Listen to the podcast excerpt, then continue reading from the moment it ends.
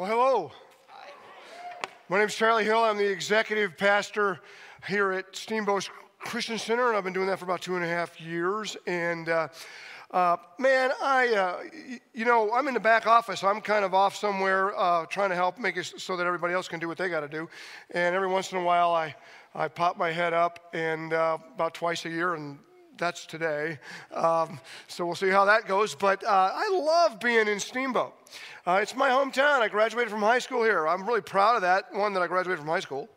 And two, that, uh, you know, for the last uh, long time, 40 years, I've been able to say I graduated from Steamboat High School. And so, uh, uh, and I just got a text from my oldest daughter, Morgan, who lives over in Carbondale, or actually lives in Glenwood. Oh, Dad, don't forget, today's really important. Uh, it's your anniversary.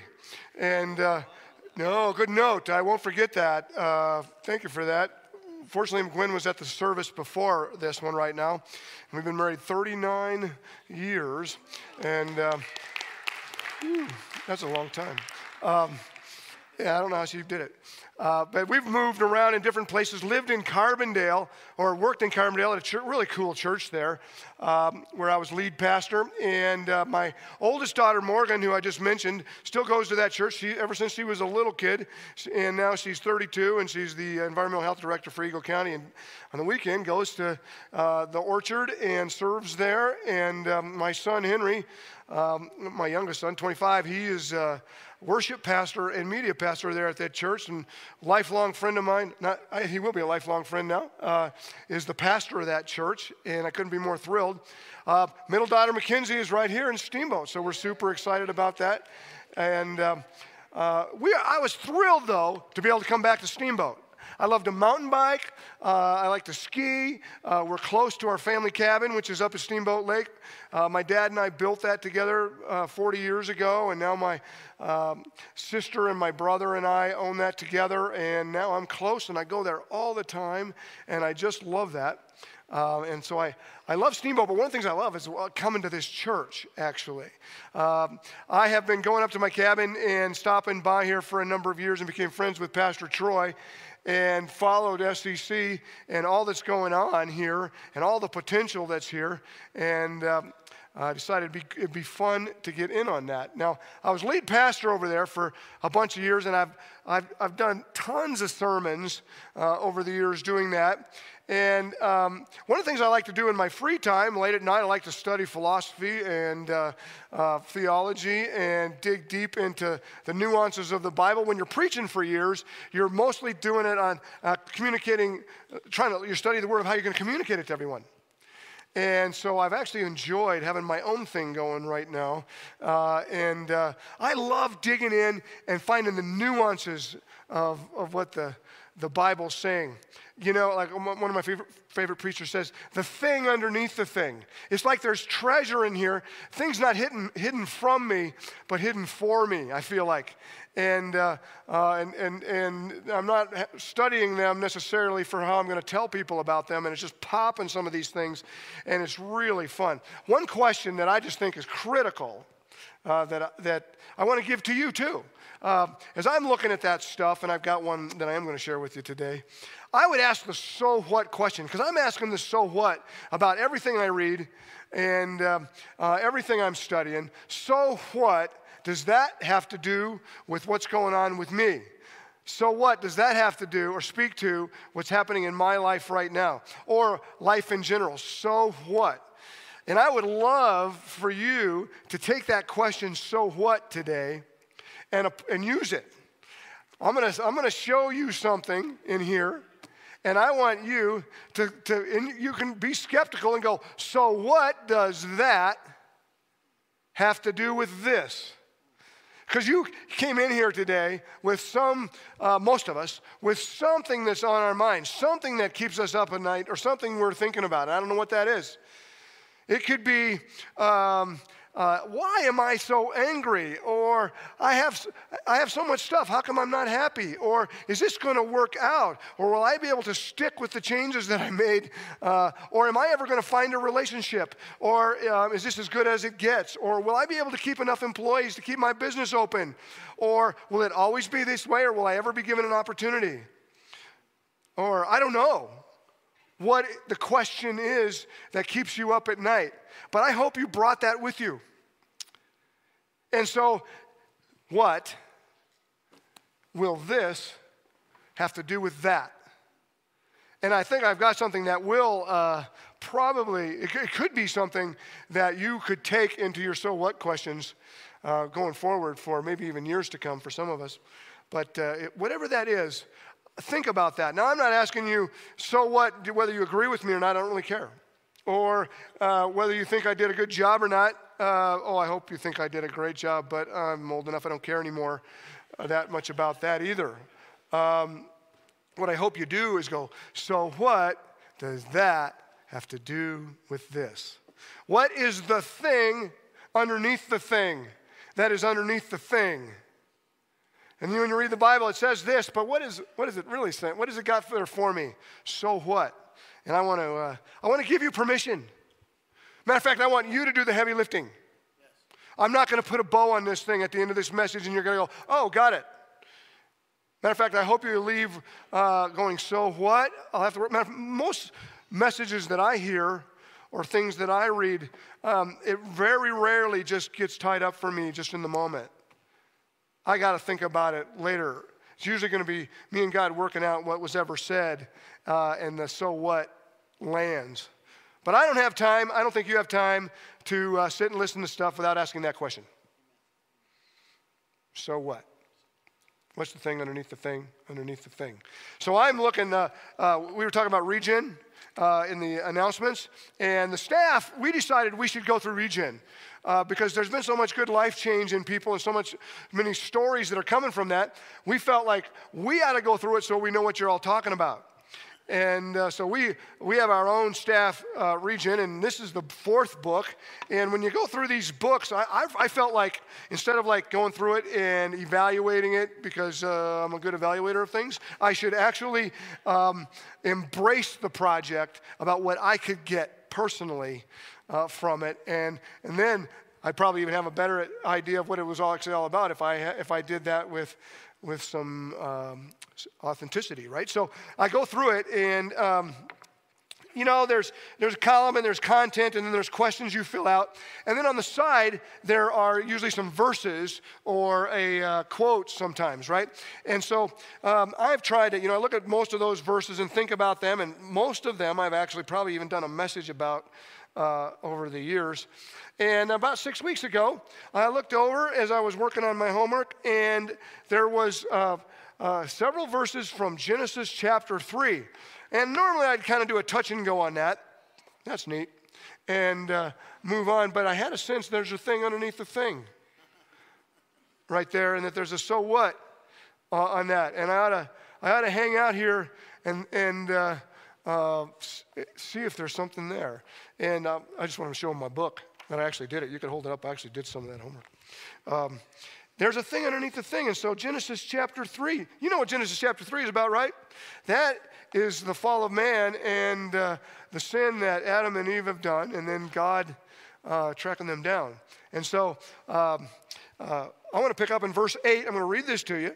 And uh, uh, maybe you can listen if you might uh, hear a thing underneath the thing here, or so what. But if not, we'll uh, develop it a little bit and help you with the so what a bit. Then the man, and that's Adam, and his wife heard the sound of the Lord God as he was walking in the garden in the cool of the day, and they hid from the Lord God among the trees of the garden. But the Lord God called to the man, Where are you? And he answered, I heard you in the garden, and I was afraid because I was naked, so I hid. And he said, Who told you that you were naked? Have you eaten from the tree that I commanded you not to eat from? That was what was in the margin there. Normally I do a touch and go on that supporting material. Oh, but why did God say that? Why is that the first thing after man has sinned that God says? Why does he even ask questions? And what are those? Is there a reason for the order of those questions? And if so, what are the implications of that? So what? Well, I think there's some gold right there. And, uh, but I don't think you can understand the gold right there unless you understand the first two chapters of how we got to right here. You know, the first two chapters of how is the creation narrative, right? Starts off where God created the heaven and the earth, singular. And then a few verses later, in the next chapter talks, He created the heavens and the earth. That's interesting in itself because uh, uh, singular heaven, and then later the heavens, which is obviously the cosmos He created. Uh, what, is, what are the implications of that?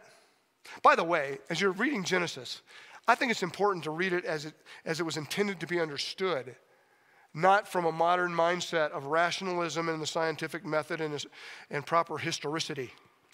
And I was a hist- history major, even. What am I talking about? Well, you know, you can dig in here and uh, work on the human genome and whether this is a short earth or a long earth or how dinosaurs got on the, or the canopy theory or uh, what kind of geology is represented here in the flood or not. And uh, I mean, there's a lot of questions. Why are dinosaurs? Where did they come from? Uh, and and I, got, I took classes on that because as modern uh, society has deconstructed uh, uh, Genesis, I needed to know how to reconstruct it so that your faith didn't all fall into pieces, or mine for that matter. Uh, but if you do that, you are going to miss the whole reason that was written. Because you should read Genesis as it's intended, as actually uh, like ancient poem or um, mythology. Now, true myth, true myth, myth can be true but that's how you should understand. Because if you do, you'll be working on the really important questions that rational, scientific method people uh, can never answer, like the meaning of life, who I am, what is man, not the chemistry makeup of him and is worth $8.30 or whatever, but, but what is really in there. What is love? you can't answer any of the real questions that actually really matter through most of the way we think these days. So if you read Genesis looking for those things, you're going to see some stuff that could be life changing. And I believe it is. So it starts off. Let's do it. Starts, he created the heaven and the earth, and then that, that was in Hebrew, that's singular. In your English Bible, is plural. And, uh, but, but it should be singular. What does that imply? That he created the spiritual realm that he dwells in and the physical realm, and they were together and they were integrated. So, what, think about that for a second. What does that mean? Come on, hang with me for a second. You got to do a little lifting. What does that mean? That means that there wasn't somewhere else that God was. Heaven and earth were together. What are the implications of that? Well, he goes on to create the next piece and the next piece. And, the ne- and each time he creates the piece, he looks at it and he says, That is good. He sees that it's good. And then he gets to man and he creates man and he says, That's very good. And he created man in his own image so that man could relate in, a, in an environment where those two worlds were together. The spiritual, or how about the metaphysical, if you get, let me get philosophical, and the physical were together, and man knew how to move, and God, who is spirit, moved inter, intertwined in that also. It says he was walking in the cool of the day. Huh. says there was a serpent. Now, I think that when I read that, a serpent talking, huh, get a load of that. Well, that's because I'm in 2022. If I'm ground zero, year one, maybe that seemed normal. Because maybe those two worlds are together. And man was made to interface in those two worlds. And he said, that's good, which means good isn't like, I'm a good creator and I'm pretty creative. I really like my painting. You know, this is cool. No, this means much more than that. Everything is as it should be so that everything can work as I've intended it to work. Think about that. That's what the first two chapters were about. And so the Hebrew language has a word for that. You've heard it shalom. You've heard that word, right? If you watch Fiddler on the Roof, you've seen those guys with the long beards, been to Jerusalem. They're all those guys are always talking shalom, Hebrew word. And we know that it means what? Peace. means way more than peace. In the Hebrew, it means way more than peace. Shalom means everything is complete and as it should be, and in particular, connected. Because what has really been created in those first two chapters is an environment where everything is connected correctly in relationship to one another. Now, it wasn't like this God and going this way. It was we were related to God, because that's the way He put it, and we were related to one another, and we were related to the creation, and everything was sustainable for human thriving. It was a situation that is shalom, peace. So that's what the first two chapters are about human thriving in an environment, interfacing with God in relationship. That's pretty cool. Actually, if you jump to the end of the book, the last two chapters are about that too. In the beginning of the book, you got two chapters that you, we encounter God in the garden that He's created. And the last two are uh, a new heaven and new earth, where in a city where shalom and everything is as it's supposed to be. That's the first two and the last two. All the rest is basically taking care of the problem. If you didn't have the problem, you'd have a pamphlet instead of a big old book like this. Because four chapters is all you need. But what we just read confronts the problem. Right? You, I don't think you can understand those three questions that I just saw in my regen book if you don't understand the first two chapters and how heaven and earth are integrated, everything's as it should be, and we can have a relationship with one another as God intended. And then, boom, chapter 3. That's how you have to understand the difference there, because that makes all the difference on how God responds with that first question. That first question, back to uh, Genesis 3 8, uh, then the man and his wife heard uh, the sound of the Lord, and he was walking in the garden in the cool of the day, and they hid from the Lord. But the Lord God called to the man, Where are you? What are the implications of that? Where are you? Where did you go?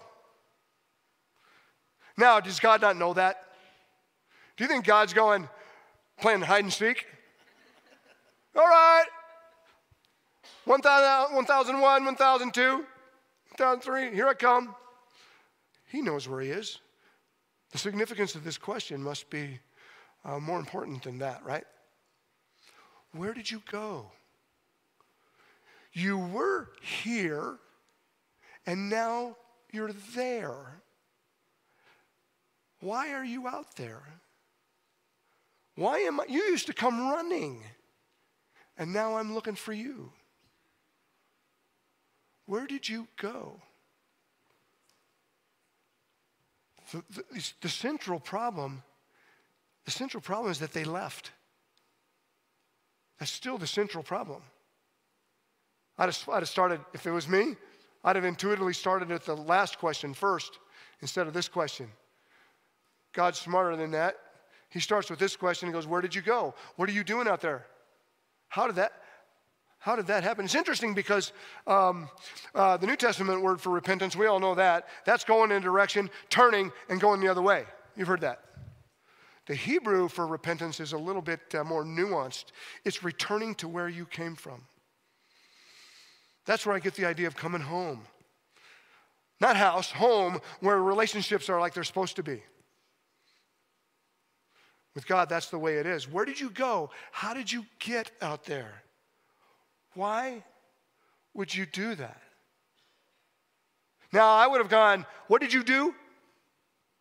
What did you do? But that would be the behavior. Where you go is a relational question. What did you do is a behavioral question. Quite frankly, if you look at our society and most of Christianity, we're trying to deal with behavior. God uh, understands it differently, and He goes, Where did you go? Because uh, that is an invitation word.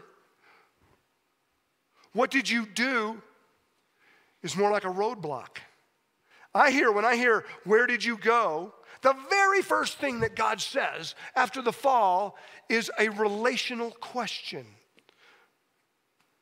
If that doesn't give you insight into the heart of God, and if that doesn't give you insight into the whole bunch of this stuff that's in between those four chapters, then you need to stop and go, so what? Because that's the thing underneath the thing. That's a relational question. Where did you go? I'm looking for you.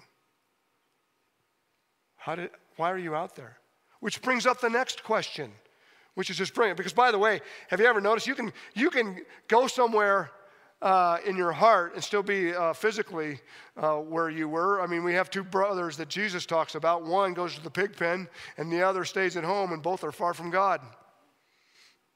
You know that story? So you can be far even if you're close, which might speak to um, m- many of us. Maybe, maybe not in general, but in specific things in our lives. Whatever that so what question is, what does that have to do with this? And, and matter of fact, we can be right in the middle of doing things for God, even preaching sermons, and be a long ways from home. And God, knowing the problem, knew the problem was home, not what you did. The problem is getting home from here, not what you did. That's so the second question is what? The second question is who told you you were naked? Isn't that fascinating? Who told you that? I'm pretty sure God knew who told him that. Pretty sure Adam knew who told him that. Man, is that an important question?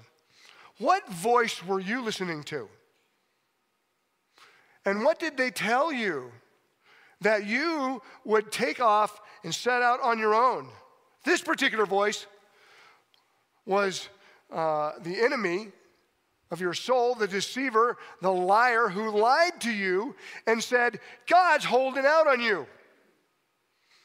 You know what? God kept something from you, and you can you would really like to know the difference between the knowledge of good and evil, and you can carry that. God was man. Oh, really? I can carry that? Yeah. I don't, I don't know. See, that, you listen and you think to that dialogue and you think, those people are so stupid. You know, really? God, I already mentioned this in a sermon a couple years ago. I mean, Eve should have uh, said, wait a minute, hold that. I'm going to go talk to God about that and see what he says. But he didn't. Stayed in the dialogue. Um, and did what? Processed it until they left. And then they ate. That's interesting to me. Uh, Julie uh, sent me an interesting uh, uh quote from a book she was reading, and uh, it was from a, a, psychologist, and it said, the first 90 seconds that uh, when you encounter any circumstance or when somebody tells you something is a chemical reaction. And then after 90 seconds, it's a narrative that you're telling yourself as it relates to the chemical reaction that you just went through. Now, that is really interesting because, uh, and, and that seems true, you get a pass for the first 90 seconds. That's chemicals. Okay. Now, what are you going to do? What's the story that you're going to tell yourself? Nobody leaves home all the way, ends up out there without working the narrative, without having heard a lie, process that lie. And I don't know a single person who ever said, you know, I'm looking for lies because I'm trying to follow lies. That's the nature of a lie. A lie is intended to deceive. That was, the, that was what was intended here. Now, it's not always the enemy talking to you. The New Testament says it's the world, the flesh, and the devil. There's three different parts. There's the world, it's the world system. And in the world system, you can't pin anybody down, but there's messages and voices coming to you from the world system, from everywhere. What you're supposed to look like, how much you're supposed to weigh, how much you're not supposed to weigh, how much money you're supposed to have. This is what success looks like. This is what you need more power. Uh, oh, I don't know what the message coming to you, but there's constant barrage, more now than in any time in history, by the way fire hose on you of the world speaking stuff to you about you or things that you ought to do. And all you have to do, I'll give you a pass for 90 seconds, and after that, you're telling your own story. Follow that a little bit, and you're going to find that you're pretty far from home. Where are you? Where did you go? And what lie? Who told you that? What lie? I don't think the enemy has to do a lot of talking to you, actually, because there's so much coming from the world and so much from our flesh that says, I need this, I want that, and this is what's best for me. That uh, uh, if you hear anything from the enemy, that's probably pretty unusual. Now, I know some of you think he's around every corner talking to you, every thought you have is from him. Maybe so. I don't know. But I can tell you, we don't need, he doesn't need that because it's all set up against you already. There's enough stuff coming at you that if you're listening to the wrong voice and you're not paying attention, you might find that you're already a little ways from home on whatever it is. Isn't God brilliant? The very first things He says, Where'd you go? Where are you? Who, who were you listening to? Where did that voice come from? Well, that's so much better I mean, uh, the third question is obvious. Did you do what I told you not to do? What did you do? I mean, that's obvious. I don't even think we hardly need to spend any time on what did you do because we have a hard time sp- not spending on time on what did you do. Because we're spending all our time feeling the shame and guilt and everything or trying to avoid it and deny it or whatever. What did you do? But that's not your path back. That might be a process. I mean, we know that from 1 John 1 9 that if you confess your sins, he's faithful and just to forgive your sins and cleanse you from all unrighteousness. But there's more to it than that. What, I, what am I talking about? Okay, take the first two chapters of how things are intended, which is why I believe God asked these questions Where did you go? Who told you that? And what did you do? And plug them into how He intended things to be and you can see a significant insight. You know, actually, uh, uh, I think most of Christianity, and certainly recently, has messed this up. Because we've looked at the problem and uh, we've been short on the solution. We got a three part gospel. Gospel's good news, and I think the good news is better than this.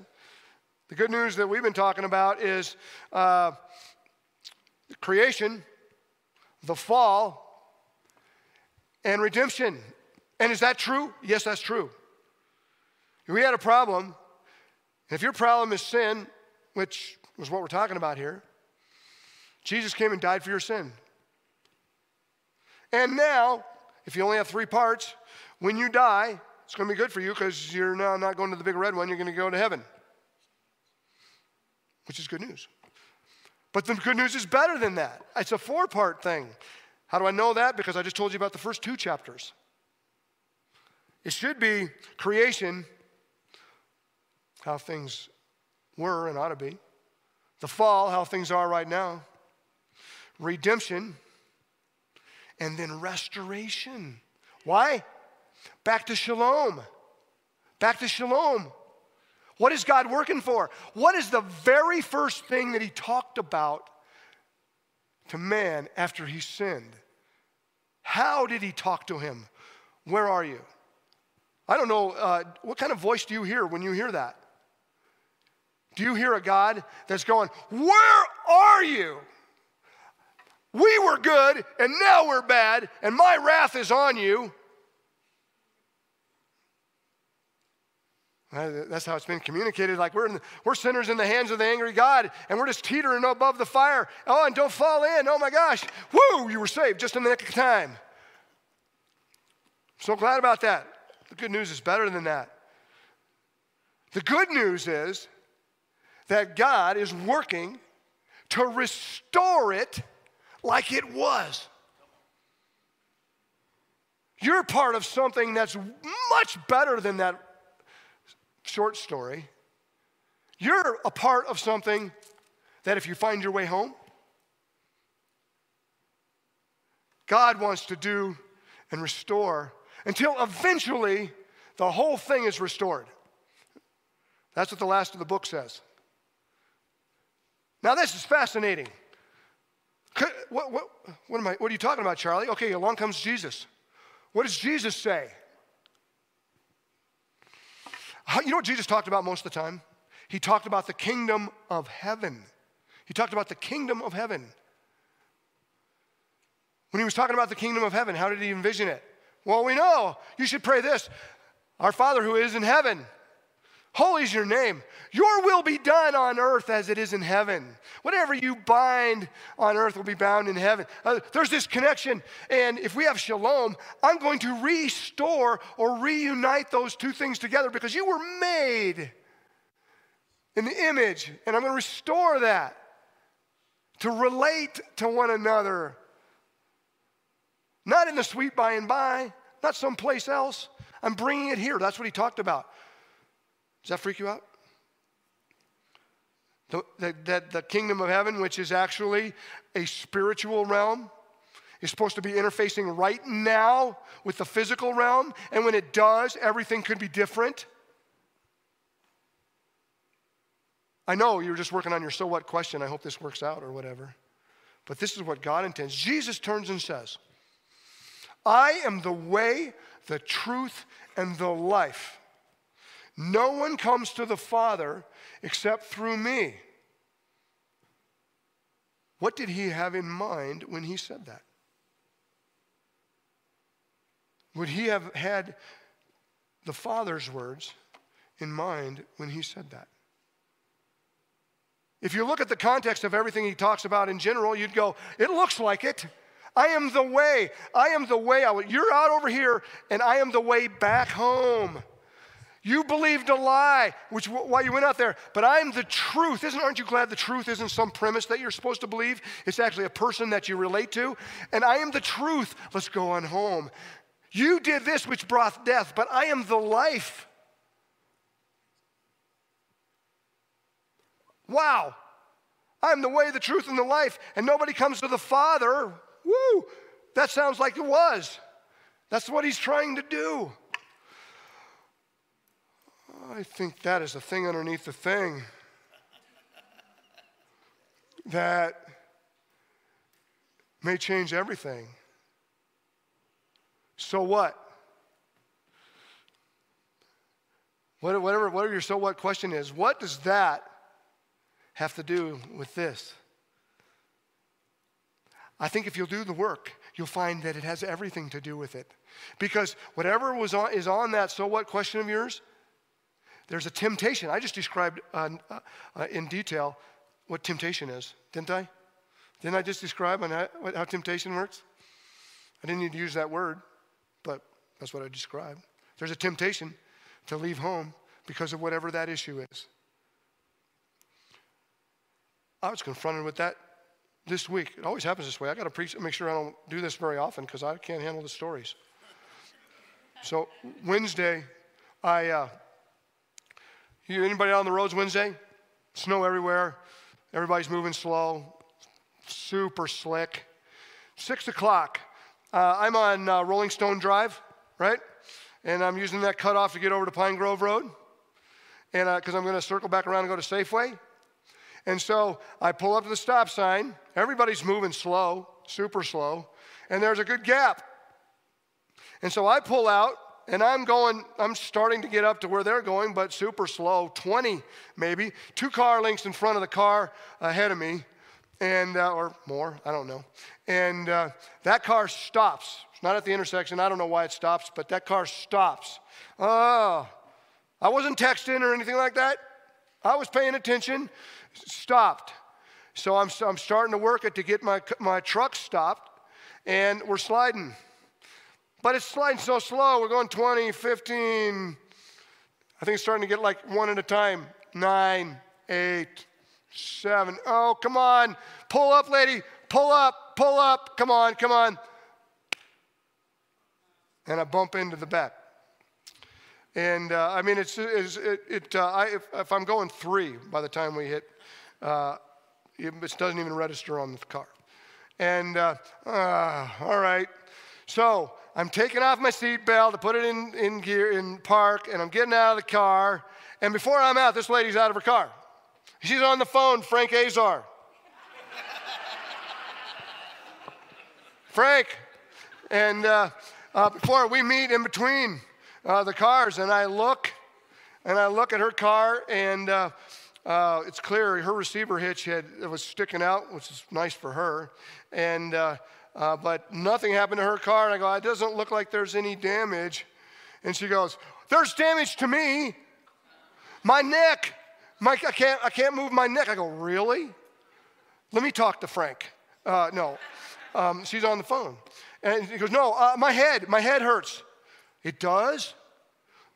Uh, is it what can I do for you? I can't stand. And, and she fall, I grab her and I lower her to the road. And, and she goes, You take the phone. Okay. Now I've got her phone, and I'm t- not talking to Frank, I'm talking to the police, I'm talking to the dispatcher. Yeah, we're at Pine Grove Road, uh, right across from the d- doctor's office. Uh, yeah, what's her name? Oh, we're in the middle of the road. Is she okay? I don't know. Uh, I don't know what's going on here. What's your name? Uh, she tells me, I'm not going to tell you. And uh, uh, how old is she? And I'm, t- I'm giving the instructions right now. And um, are you safe? I don't know. Um, and so I, you know, I go to my truck, I get out a blanket because we're laying in the middle of a snowstorm in the middle of the road. And uh, can I help you? Ah, and this is happening, and I'm like, half of it, I'm going, what? The other half, going, I don't know what's going on. And then the police come, and uh, they, by the way, drove up much faster than I was driving when I hit that car. I'm not kidding you. So uh, they pull up, right? And what's going on? Well, I tell them kind of the story. I, this is actually her phone, and I'm talking to you guys. Well, let me have that. And I hand the phone off. And so then uh, they start helping her. The ambulance comes. The ambulance, and she goes, I can't, don't move me, don't move me. And uh, uh, they get out a backboard thing, and then they get out all these inflated things for immobilization, and uh, and they put her in uh, the uh, the ambulance uh, with great care because apparently she's in incredible pain. And the officer's saying, "What happened?" I showed him this is what happened, um, and. And he goes, Yeah, I get it. And uh, he takes a few pictures, and then we drive over. Uh, that the ambulance goes off, and we drive over in a Safeway parking lot. And here, sign this. What? Here's your careless driving ticket. Now, I'm an Enneagram 8. That doesn't do well with careless driving when it's not careless driving. I turn, what? I just, I mean, you don't have to really believe what happened, but you can look. You can look, right? Really? You're giving me a careless? Well, sir, you caused an accident and the person went to the hospital. Therefore, you get a careless driving ticket. And I, and I turned and I said, So it looks like you don't have a lot of um, decision making or discretion around this, right? Nope, that's how it is. Okay, we'll see you again. And, uh, uh, and that was that. Who knows what comes of that? I'm driving home. Well, I went and got my groceries. And then I drove home. And I'm, when that happens to you, uh, I'm way past 90 seconds. when that happens to you, you're, uh, you're, what are you doing? Well, I, I can lawyer up as good as anybody in my mind. And uh, I've, I've got the, I, here's exactly what happened, exactly what I did. And I don't know what was happening there. And, you know, I'm thinking through all this, and it occurs to me, I cannot think about this right now. I cannot think about this right now. I have got to park this over here because I got something more important I'm working on, and I don't want it to get in the way of what I'm working on. And that's when it occurs to me I wonder who did this. No, you don't get to park that. When you park that, you are actually moving away. And I'm like, what? I'm actually, if, if when I park that thought, I'm going to come back there and build the case later. Of course, you got to build a case. That's what you do in actually things like you build a case about what happened and how we're going to respond and how it's going to work. I don't get to do that. Well, I do if I, if I want to leave home. If I want to leave home, I follow that trail a little further. Follow that trail a little further, and pretty soon I'm going to find I'm away from home. I'm away from God on it, and I'm separated. Now I'm going to do something that's really spiritual and tell you about these nuggets that are in Genesis chapter 3. And after we're done, I'm going to go back and form the case. Because, and deal with that later. Can't do that. Man, I go, Lord, what was the lie I was believing? Because I'm not going to go out there. What's the lie that was being told, or that I was telling myself, or that somebody was telling me, or the situation was telling me? The lie is that I actually knew what was going on there. The lie is that um, somebody's trying to take something from me and I have to protect it. The lie is, is that I'm the victim there and I got to make sure that nobody victimizes me. The lie is the system is blah, blah, blah, blah. You can keep going on the lie. Because once you start weaving it, you find you're out there. Oh, I'm not going to believe that lie. What is the truth? The truth is, I got you. Yes. The truth is, you're my son. Yeah, you might want to do that differently next time and not even be on Pine Grove Road or something like that, but that's not even the point. Whatever happens, I got you. You don't need to defend yourself. You don't actually know what's going on, but I do, and I got it. Therefore, if I stay home, instead of just having peace about a situation that's not peaceful, the opposite will happen. God could bring his kingdom in the middle of a situation that's completely opposite. Shalom could break out where you wouldn't normally expect it. And then by faith, I can go, put me in the middle of shalom. I started to think about that. I don't know what your what, I don't know what your so what question is. But I'm, I'm guessing it's way harder than that little fender bender. I bet it's way more significant than that little fender bender. I don't, know what it is. But God wants to bring shalom in it and bring the kingdom through it. And you could believe that that could happen. And that is crazy good news where things become as they should be, even in the midst of everything looking like it's not. I realized that from that circumstantial situation and started to look at some other things that I may have left home on. And you know what? If you ask God, He's still asking the question Where'd you go? He's still asking that question. Where are you? I know right where you are, but I want you to tell me. What were you believing? Then what did you do? Because I want to restore you. Ah, that's such good news. That's such good news. So what? Where are you? So what? Who told you that? So what? What'd you do? So what? The thing underneath the thing, so what? So what? So what? So what?